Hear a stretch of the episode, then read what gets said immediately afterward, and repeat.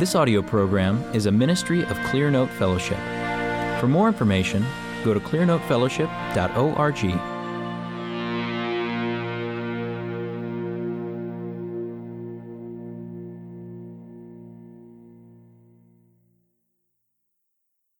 Why are we uneasy about liturgy? Okay, we might be fascinated with it, we might be interested in it, but and there's a lot of women interested in it. It's just amazing to me. Why are we uncomfortable with it? Well, I think in part it's because we don't understand what it is. A couple of things that we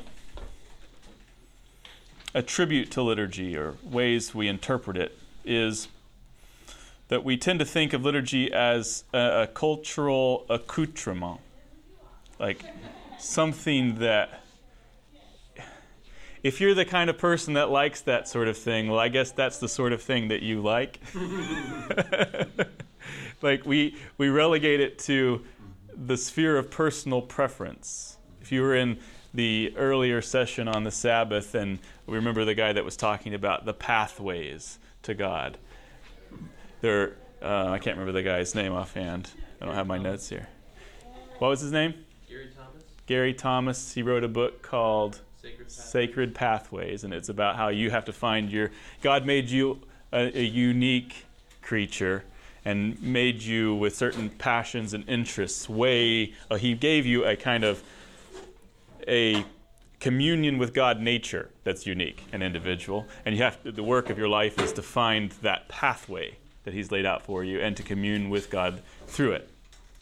And the traditionalist or it is one of those pathways. If you're the kind of person that likes that sort of thing, then I guess that's the sort of thing that you like. Whatever floats your boat. Whatever floats your boat.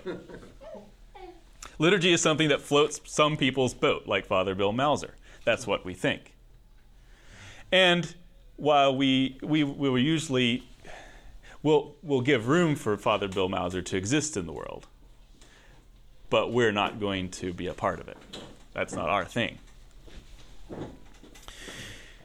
More negatively, though, I think we associate liturgy with lifeless, spiritualless, excessively ceremonial, external religion.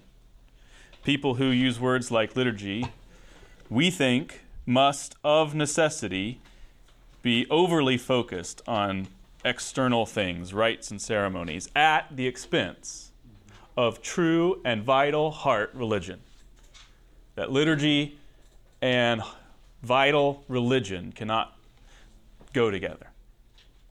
They're opposed to one another, they're an antithesis. Liturgy, we think, is what you turn to when you don't have the fullness of the Spirit at work in your midst.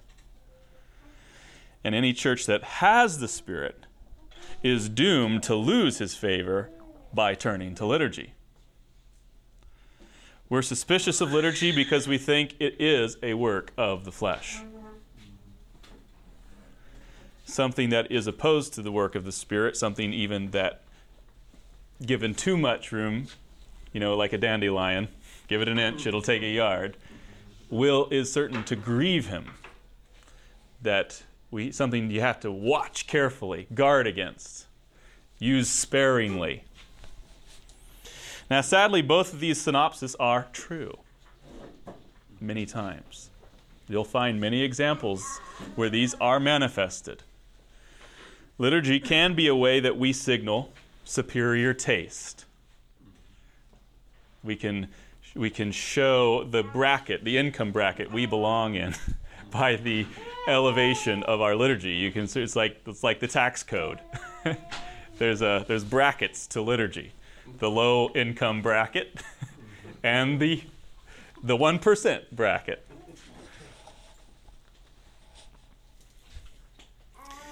It can also be a way, this is important to realize, liturgy, so it's a way we can signal our superior taste. It's also a way we can signal our superior indifference to matters of taste. So low can be proud of low. Every bit as much as high can be proud of high because we're sinners and wherever we go, we sin. we can be proud of anything. Pride knows no bounds. Reverse snobbery, that's what that's called. Reverse snobbery. And liturgy is often a crutch, a way we protect ourselves from the leading and influence and the power of the Holy Spirit. But I'm going to contend, and mind you, I largely don't know what I'm talking about when it comes to liturgy. Liturgy is a huge concept, it has a huge history to it. Goes back to the beginning of the church, as far back as you can look in church history, which usually stops uh, sometime after the closing of the biblical canon and the year the, the, the second the third century. There's like a gap in there where it's hard murky waters not much to glean. But once you can start learning things from church history you see that uh, there are rites and ceremonies and orders of worship uh, um, all throughout church history. I'm going to contend that what I just said, uh, the way we think of liturgy, these are abuses of liturgy, abuses of it. They're not native conditions that are inseparably tied to it, not inherent to liturgy.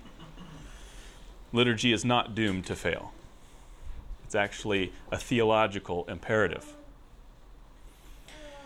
And it's a well established theological principle that an abuse does not negate a use. So, alcohol can be abused, does not mean it's against God's will that it ever be used. God has given us all things richly to enjoy liturgy and alcohol. they can both be abused.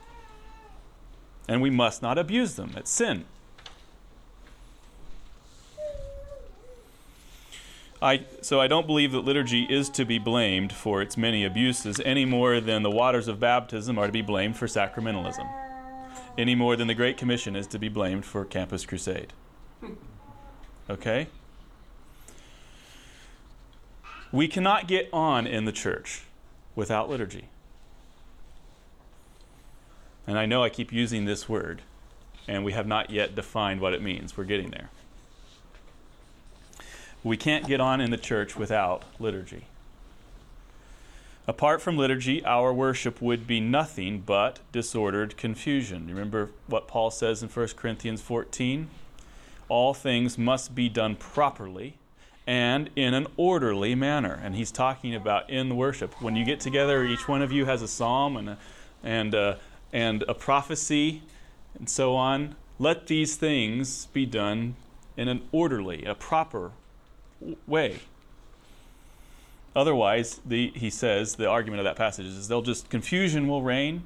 People will not be cut to the quick like they need to be. They will not understand. Unbelievers will come in and say, Are you mad? It will be, without liturgy, our worship would be the equivalent of the last verse of Judges. I think it's the very last verse of Judges. Every man did what was right in his own eyes. Liturgy is what orders our life together. So, if I'm right, then liturgy is very important. If confusion is the alternative, then liturgy is important. We have to have order in the church. And so, if it's important, then it's something that we must work to understand. So, what is liturgy? What is liturgy? Well, a basic definition that you can find is that liturgy is a composite Greek word that means simply public work or public service, public duty. Thus, in that sense, liturgy is a word referring to those actions that Christians perform together when they assemble for worship. Liturgy refers to the actions that we perform together, the things we do when as a part of our worship, our service of the Lord. So in this sense though, this is why it's only somewhat helpful as a definition. In this sense, every church is liturgical. Every church has its order, its form. And it might be more or less predetermined, it might be more or less participatory, might be weighted more in the favor of the congregation doing the work together by reading something, reading through a liturgy. It might be more or less um, complex. It might be published in a book, it might be published on a screen, it might be highly structured, it might sort of meander along, it might be choose your own adventure. You know those books? Regardless, every church, in this general sense of the word liturgy, has its liturgy, a pattern. And it turns out that they're all pretty predictable. Even those ones which seem to be free, spontaneous, informal. And so let me give you a couple examples of this. I grew up in a Southern Baptist church, a rural Southern Baptist church, um, at a crossroads. So by rural, I mean rural uh, probably more than five miles from any town. It was called Eudora. And it, it, was technically a town because there was a post office in the gas station at the crossroads. the gas station and the church and a few houses was Eudora. It was on the way to the lake. My grandfather was the pastor. In many ways, I, I love it, loved it, have fond memories of life there. But we did uh, many things that I've come now to see were wrong to do in worship. Uh, we said the Pledge of Allegiance on on like um, what are those those days? Like the Eagle Scouts would come. There's like a day for this every year. What is it called, Chris? I, I don't know.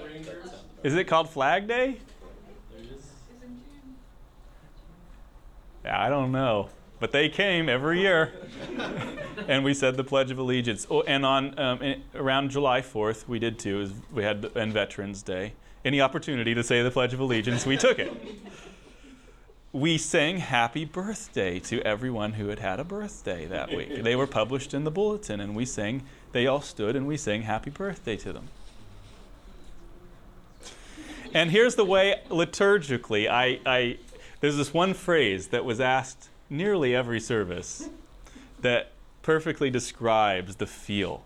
Now, here's the question. You might not understand it, but it was asked from the pulpit by the worship leader. He was just a family member who will go unnamed.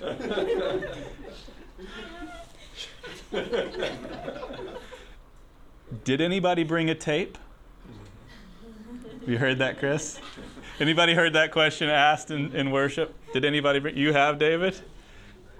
Did anybody bring a tape? Well, what does it mean? Did, you, did anybody come prepared to sing a solo backed by a cassette accompaniment?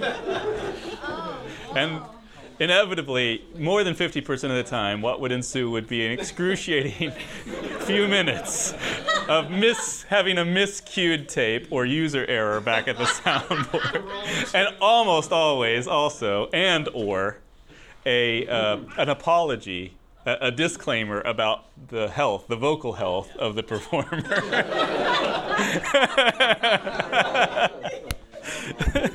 Did anybody bring a tape?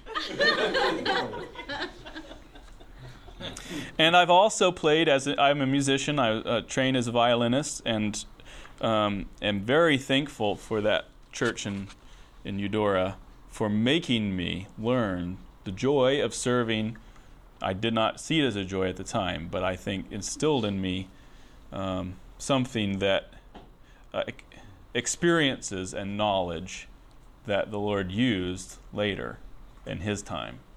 And that is that they made me play the violin along with worship. And I was really snotty about the violin. I would not learn to fiddle, which would have made all of my grandparents very happy, and I would not do it. I'm too proud for that. And I was also too proud to play in church, although I could not get out of that one. And it, it became, still today, if I go home, it's greatly disappointing if I did not bring my violin.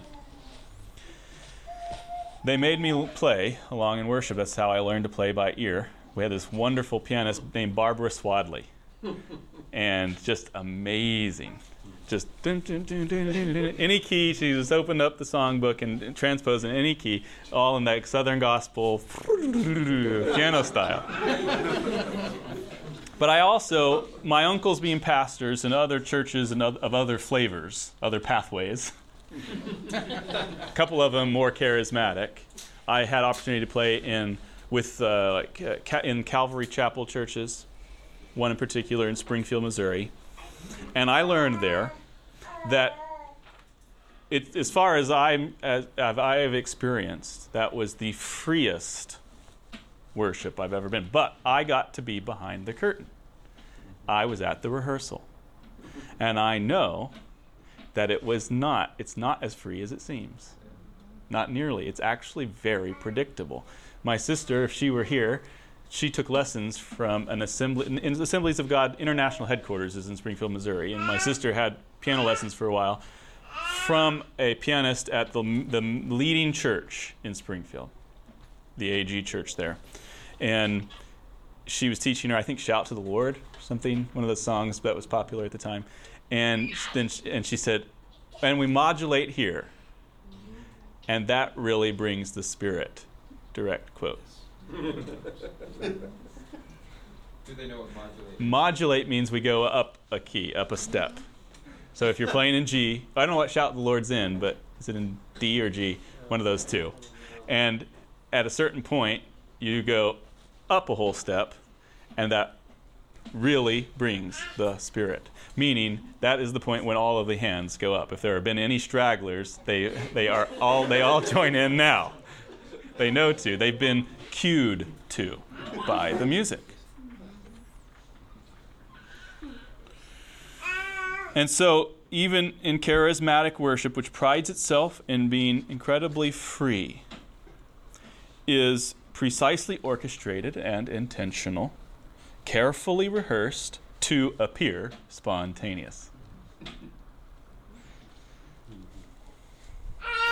But as I said, acknowledging that every church is liturgical is not ultimately that helpful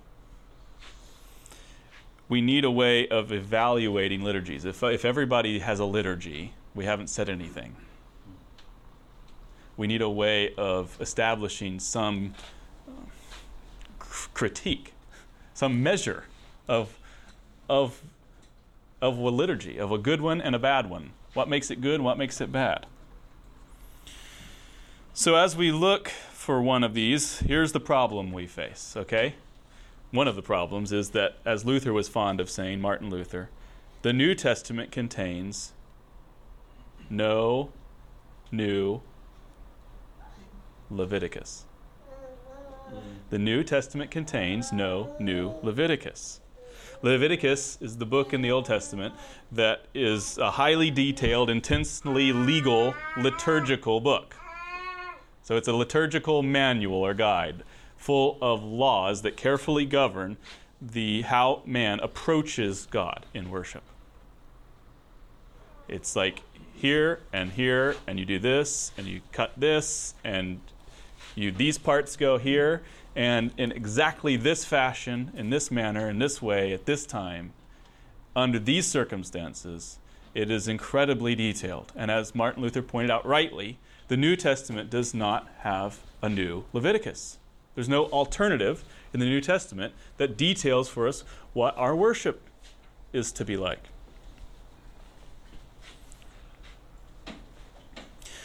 So that's a challenge. The liturgical rule of Leviticus was brought to an end by the death of Jesus Christ. So there was a sacrificial system that was replaced by a sacrifice. There was an altar that was replaced by an altar there was a tabernacle and a temple that was replaced by the true tabernacle and the true temple, which is Jesus Christ himself. And at the point of his death, the, the, the curtain of the veil in the temple was, which was a hefty, impressive thing, was torn in two from top to bottom, it says, as by the hand of God, to demonstrate to all of us that there is no new Leviticus. that, it, that Jesus Christ has fulfilled it. So that's a, that's a challenge because the church in the Old Testament had a, a manual to follow, very strict guidelines, and we don't have an equivalent in the New Testament. What do we do? Where do we turn? Well, In the first session, I talked about the means of grace that are laid out for us in Acts 2:42. Um, this is the the day of Pentecost when thousands heard the, the good news of the gospel preached to them, and the Holy Spirit was present in power, and they were converted, they were baptized, and it says they they devoted themselves continually to a number of things and these are what we refer to as the means of grace. They refer to them to they devoted themselves to the apostles' teaching and to fellowship, to the breaking of bread, which we understand to be communion, and to prayer, or more perfect understanding of that word is the prayers. These were corporate devotions that they gave themselves to continually and it wasn't they didn't just have uh, it's arguable whether they immediately knew that these were to be fulfilled or experienced or shared in on the on the Lord's day, the Sabbath, or not. Um, it seems to indicate that this was a kind of day by day experience, at least at first. But I don't know where I was going to go with that. Totally lost my train of thought. Anyway, they're not Leviticus. We don't have Leviticus, so they're figuring it out. They were figuring it out. That's right.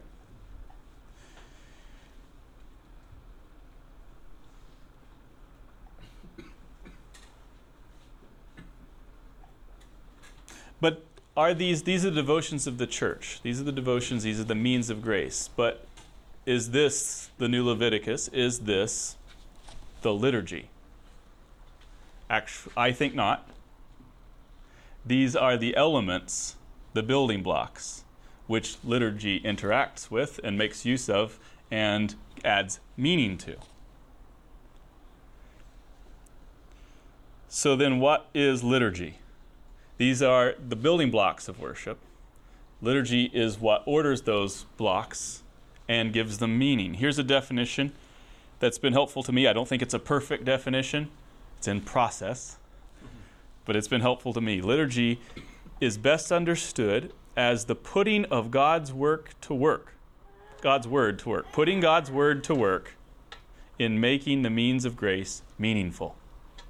Putting God's word to work, making the means of grace meaningful. Now, what uh, J.I. Packer has said is liturgy is the Bible orchestrated for worship. It's the same thing that I just said, basically. Liturgy is the Bible orchestrated for worship. But the, I think uh, the logical question that follows from that is what? The means of grace aren't meaningful by themselves?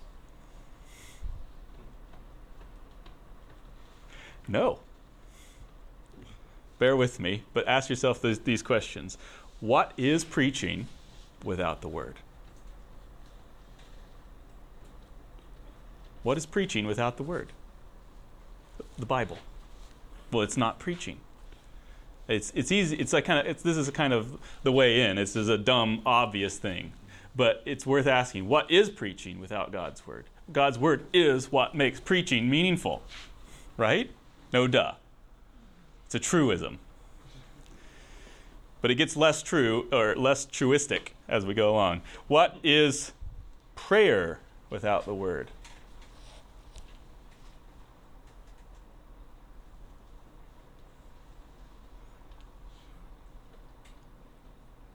What is singing without the word? That one's explicit in Scripture. We know. Let the word of Christ dwell in you richly teaching and admonishing one another with songs and hymns and psalms and hymns and spiritual songs. Singing is not Christian. It's not meaningful without God's word. What is fellowship without God's word? Well, it's talking about the sports game and and the weather it's not Christian fellowship without God's Word. God's Word is what makes fellowship Christian and meaningful, a means of grace. When we when the word of Christ dwells in us richly and we teach and admonish one another with words and not with psalms. you know? What are the sacraments without the word? Here's what Calvin says. I think there are probably better quotes about this from Calvin, but this is in a, in a pinch. This is the only one I could turn up. It is known that from the very beginning of the world, whenever God offered any sign to the holy patriarchs, it was inseparably attached to doctrine. Whenever he offered a sign, a seal of his covenant, it was inseparably attached to truth that he had also revealed. It wasn't circumcision. Abraham, circumcise.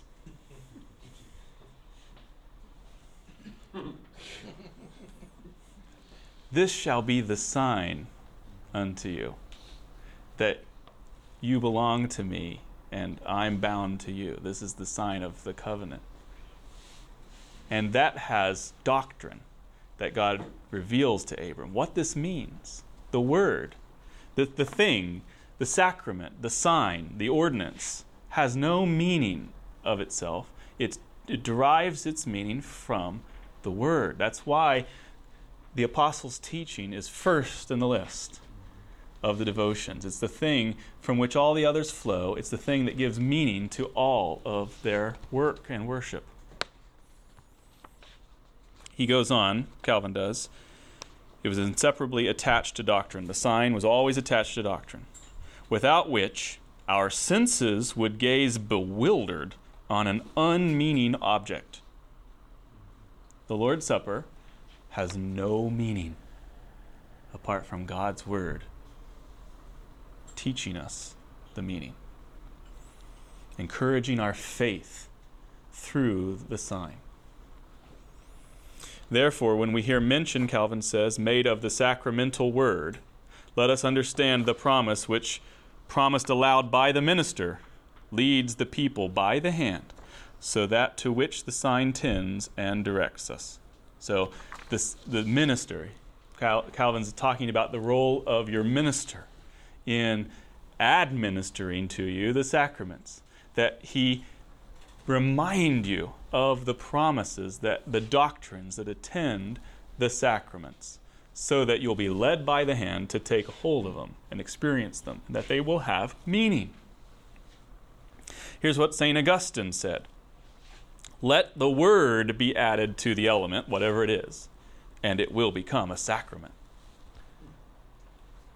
That calvin taught that you can't have uh, they don't work ex opere how does it go? Ex opere operatum. op, opere operato. They don't. And what's the translation? Uh, uh, the word, it's the work that does the work. Out of the work comes the work. Yeah. That it does. It's like it works independently. It's there. There's bread and there's wine. They've been consecrated, and you put that in your mouth and you drink it, and it doesn't matter what you're thinking at the time or whatever. It just it does its job. It's salvific in and of itself. And Calvin taught, no, that's what Rome teaches, and it's, it's sacrilege, it's a lie. It has meaning only because the Word of God is around it, giving it meaning. It incur- the God's Word is brought to bear at the time that the sacrament is administered, and your faith is encouraged. And by faith, you receive the promises that are encompassed, enclosed in the sign. Without God's word, you can't have faith, and the thing is just what did Calvin say?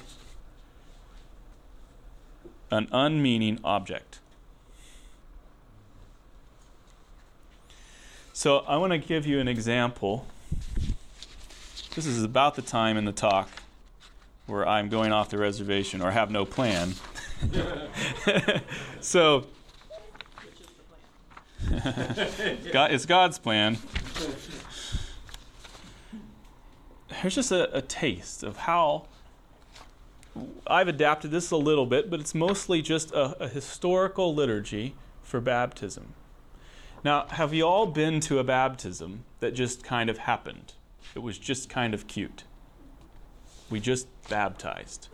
And it was, hello, little girl, tell us about your faith. Now, baptism. It's in Trinitarian, and that's fine. But conjure up in your mind those images, those experiences that most of us have had. And now listen to this. You're in the company of God's people and the minister stands before you and says, uh, calls you forward and says, Hear the words of our Lord Jesus Christ. If anyone wishes to come after me, he must deny himself and take up his cross and follow me. For whoever wishes to save his life will lose it, but whoever loses his life for my sake will find it. If you confess with your mouth Jesus is Lord and believe in your heart that God raised him from the dead, you will be saved. For with the heart a person believes, resulting in righteousness, and with the mouth he confesses, resulting in salvation. Glory be to the Father, and to the Son, and to the Holy Ghost, as it was in the beginning, is now, and ever shall be, world without end. Amen. Now, those are the opening sentences. That's just, it, just to orient us to God's promises in Jesus Christ. What the, the call of discipleship. That's what baptism is an entrance into the, the life of a disciple. And so we clearly hear at the beginning God calling us, uh, what God's Word says about that. What Jesus has said clearly. If you want to save your life, you'll lose it. If you lose your life for my sake, you'll find it. Dearly beloved,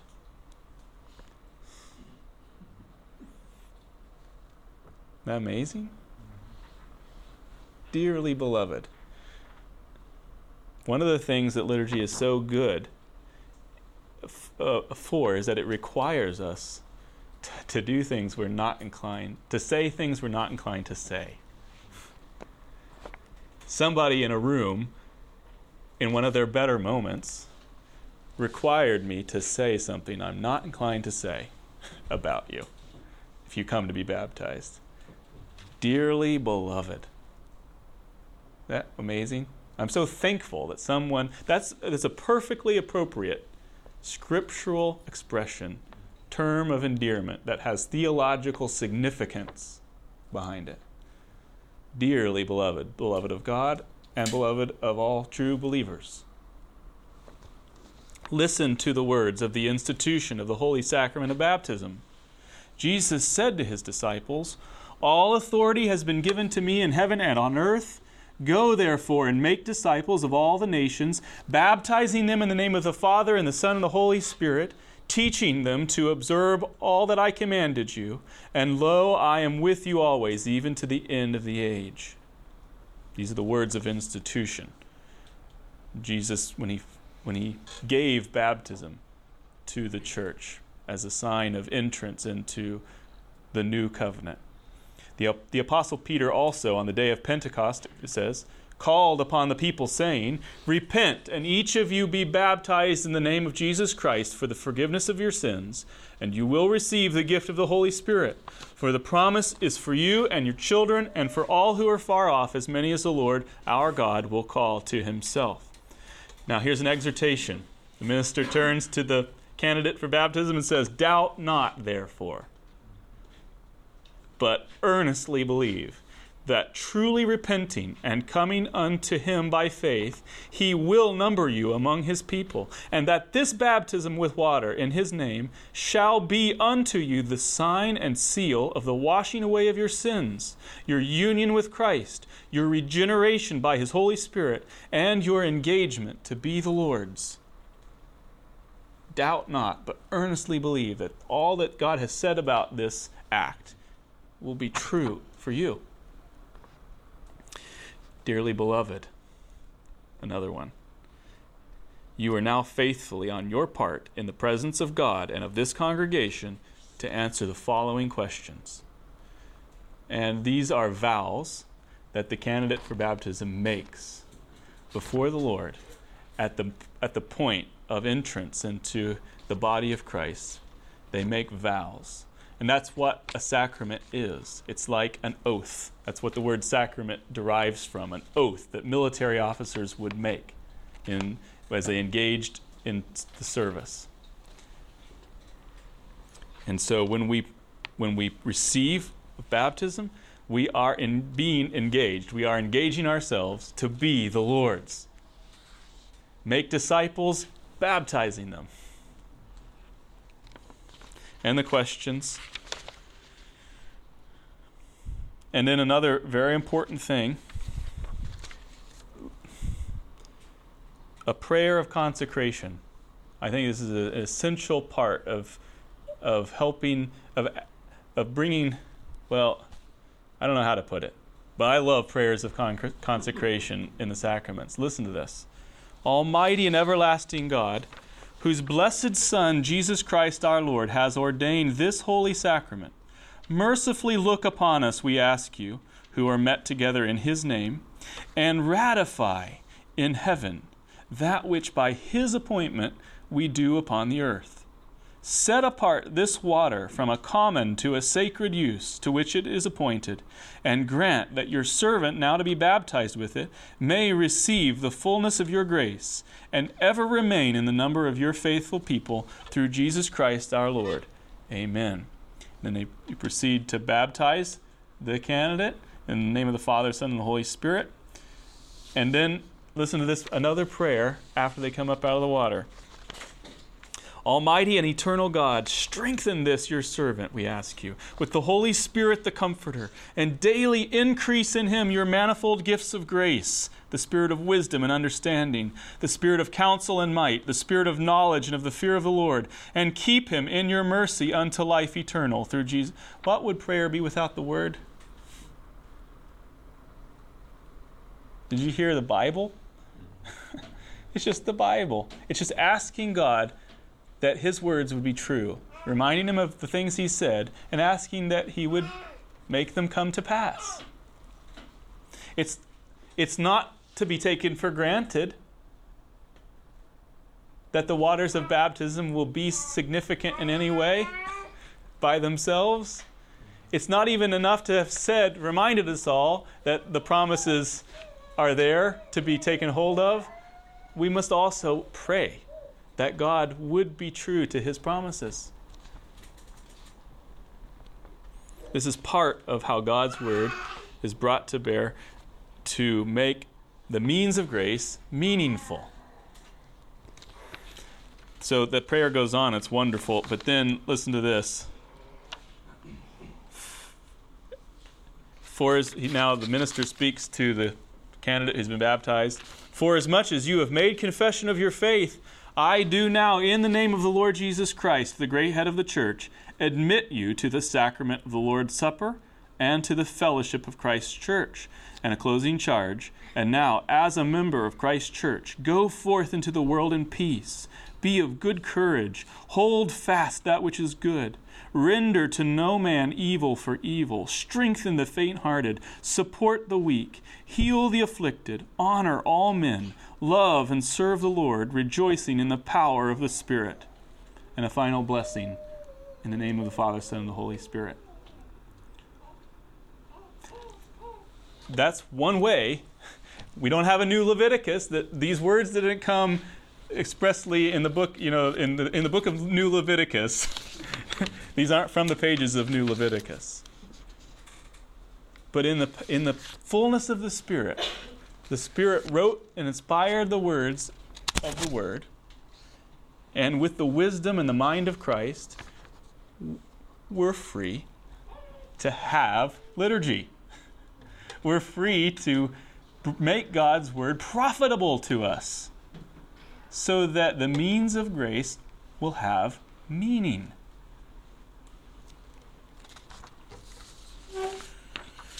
How has the Bible been orchestrated for worship in the past?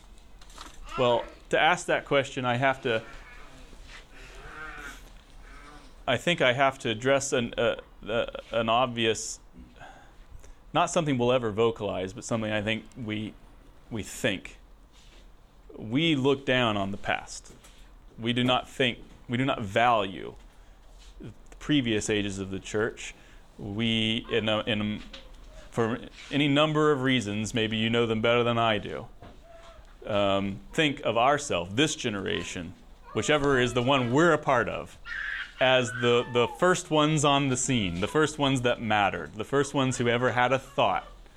But it can't be further from the truth.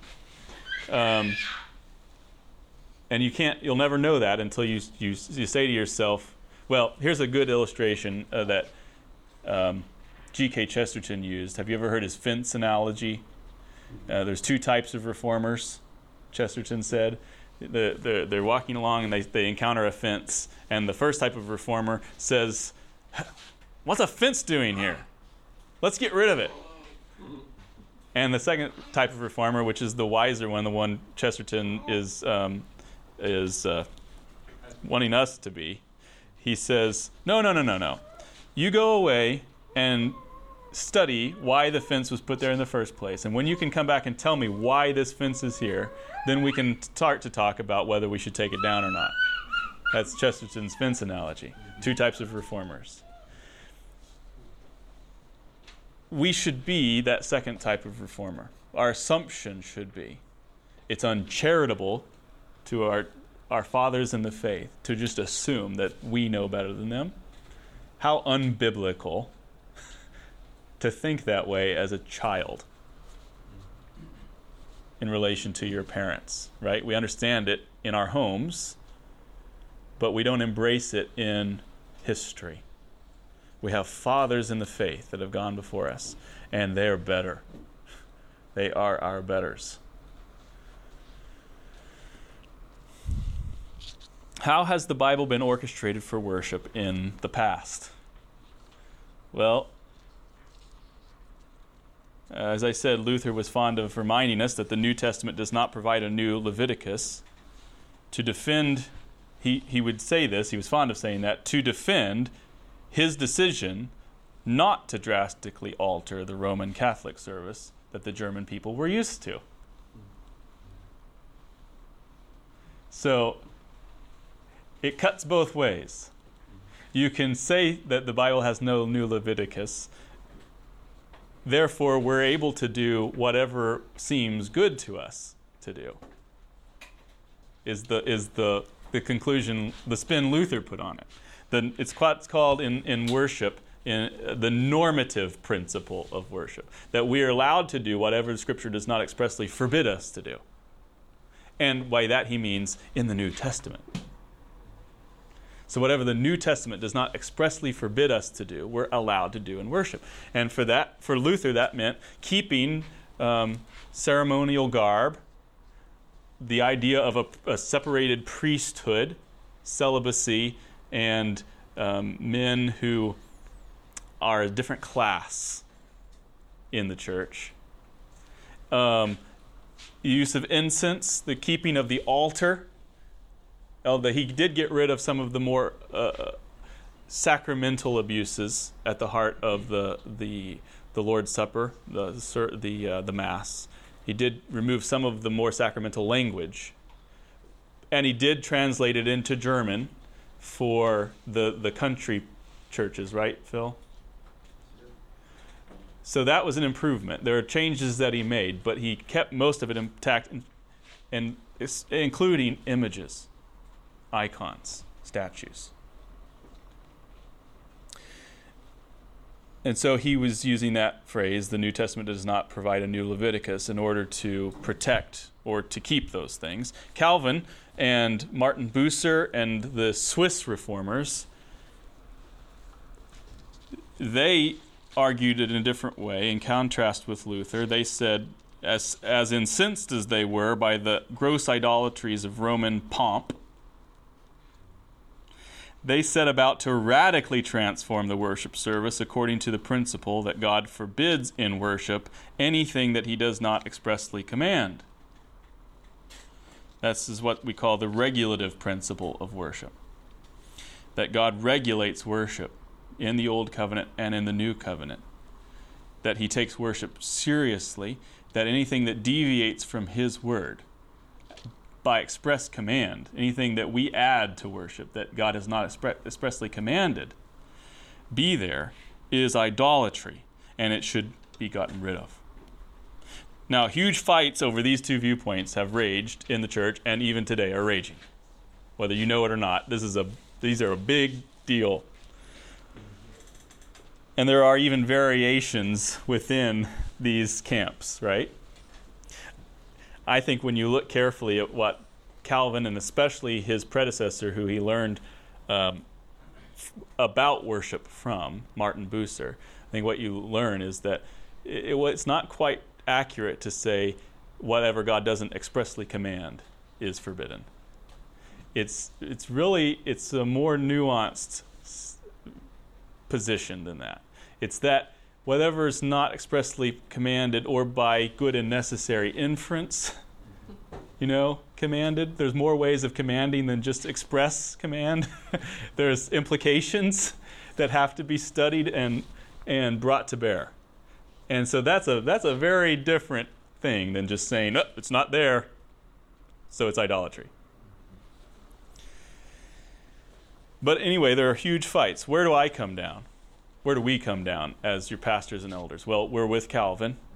If if you, I think it's much safer, much more honoring to Scripture, much more, um, well, whatever, all those things, to say that the Bible governs worship. Um, and I know it sort of, that's what Luther's saying, but there's a difference. How would you say it? Kind of running out of steam here. Well, I think, I think Luther adds the traditions of men Or allows for them, yeah. as an equal to God's word from the Roman Catholic. I think the regulative principle, rightly understood in the in the Martin Bucer way, is the principle to have. Whatever we do in worship should have a solid biblical reason, command, whether that be an express or an implicit command.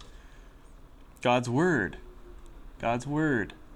This is the genius of the Calvinistic brand of reform. God's Word, through and through.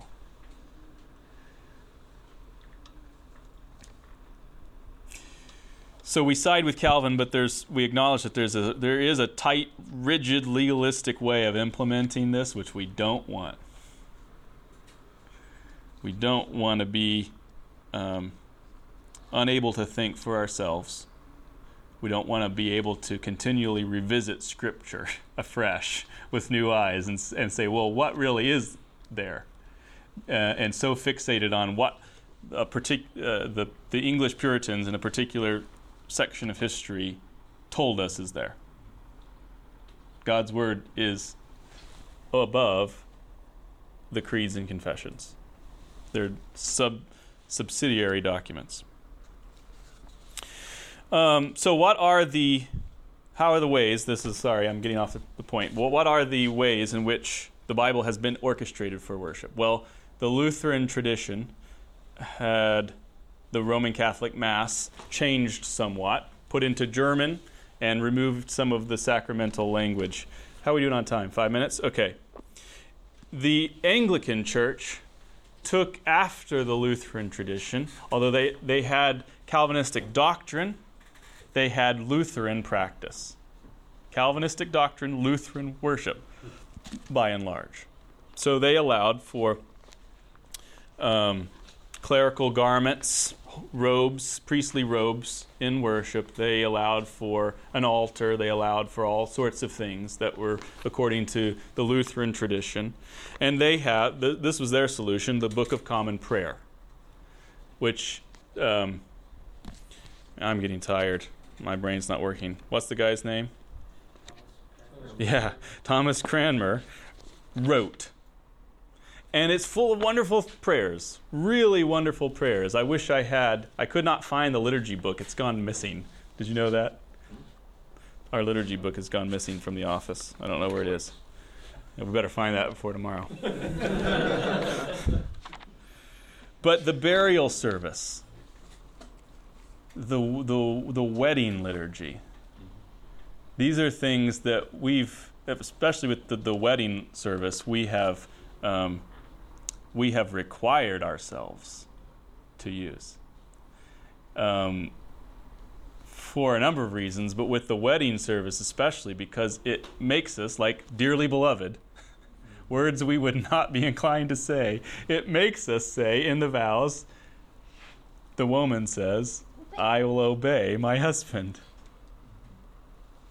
And driving a liturgical nail and stake in the ground is, is safe, a good way of protecting the truth, the purity of the church, purity of doctrine, the truth. So they they published their worship, and it's it's word for word. You can you open up to the right page, and there, you see that there are um, tabs here, different colors, and you you mark the sections of the book that you're going to be using in that day's worship, and this is unfortunately a really bad modern edition. It's the best I had on hand. But there are wonderful, wonderful prayers in here. And so we, from time to time, use prayers and services from this book. We don't use the book, so you don't know we're doing it. But they, we have drawn from this. It's a wonderful resource. The song that the choir sings uh, seems about every year by Henry Purcell. Where's, uh, what is it? If you love me? No, it's on any pains of death.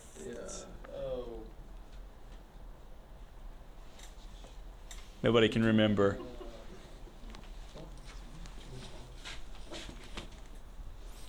Anyway, we got to move on. We, we also have John Knox's liturgy, which is as good as having John Calvin's liturgy because he sent a copy to John Calvin and had him um, review it. And Calvin said, "There's there may be a few things in here I'd quibble with, but this is great." And so it has John Calvin's stamp of approval, and um,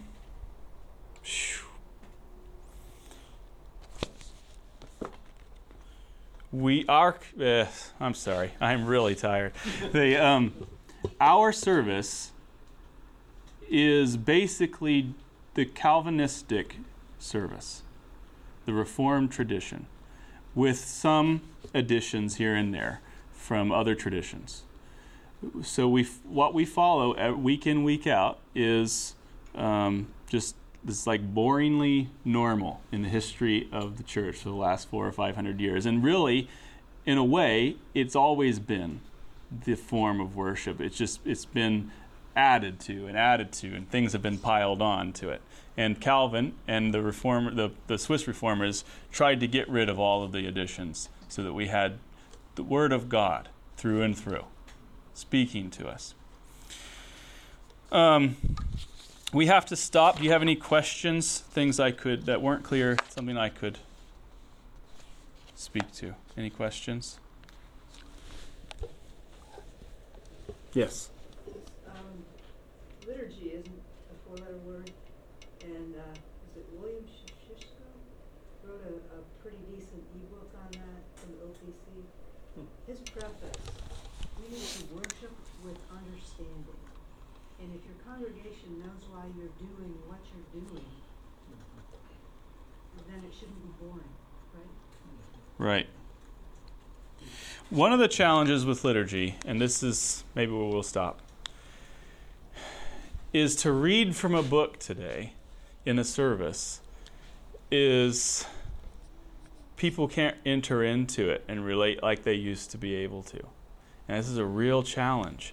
TV and all kinds of other forces have been brought to bear to give us a false sense of intimacy. Actors recite lines for us as if it's like easy to, to live your life in the West Wing, an episode of the West Wing, you know, where people are just witty and they're like on it and they, you know, they're just ama- the masters of language and of rhetoric and of wit. and that they're, when, when a TV preacher is preaching to you uh, through your t- television, it's like he's right there in your living room. You know, Ch- Charles Chuck Stan- Charles Stanley is that his name? He's like he's right there in your living room. You And so- Bibles are dramatized. Yeah, and even the Bibles are dramatized.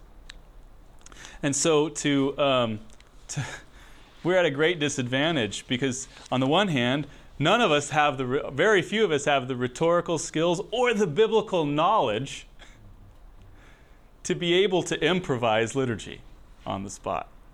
And yet none of our congregants have any patience for us reading it to them.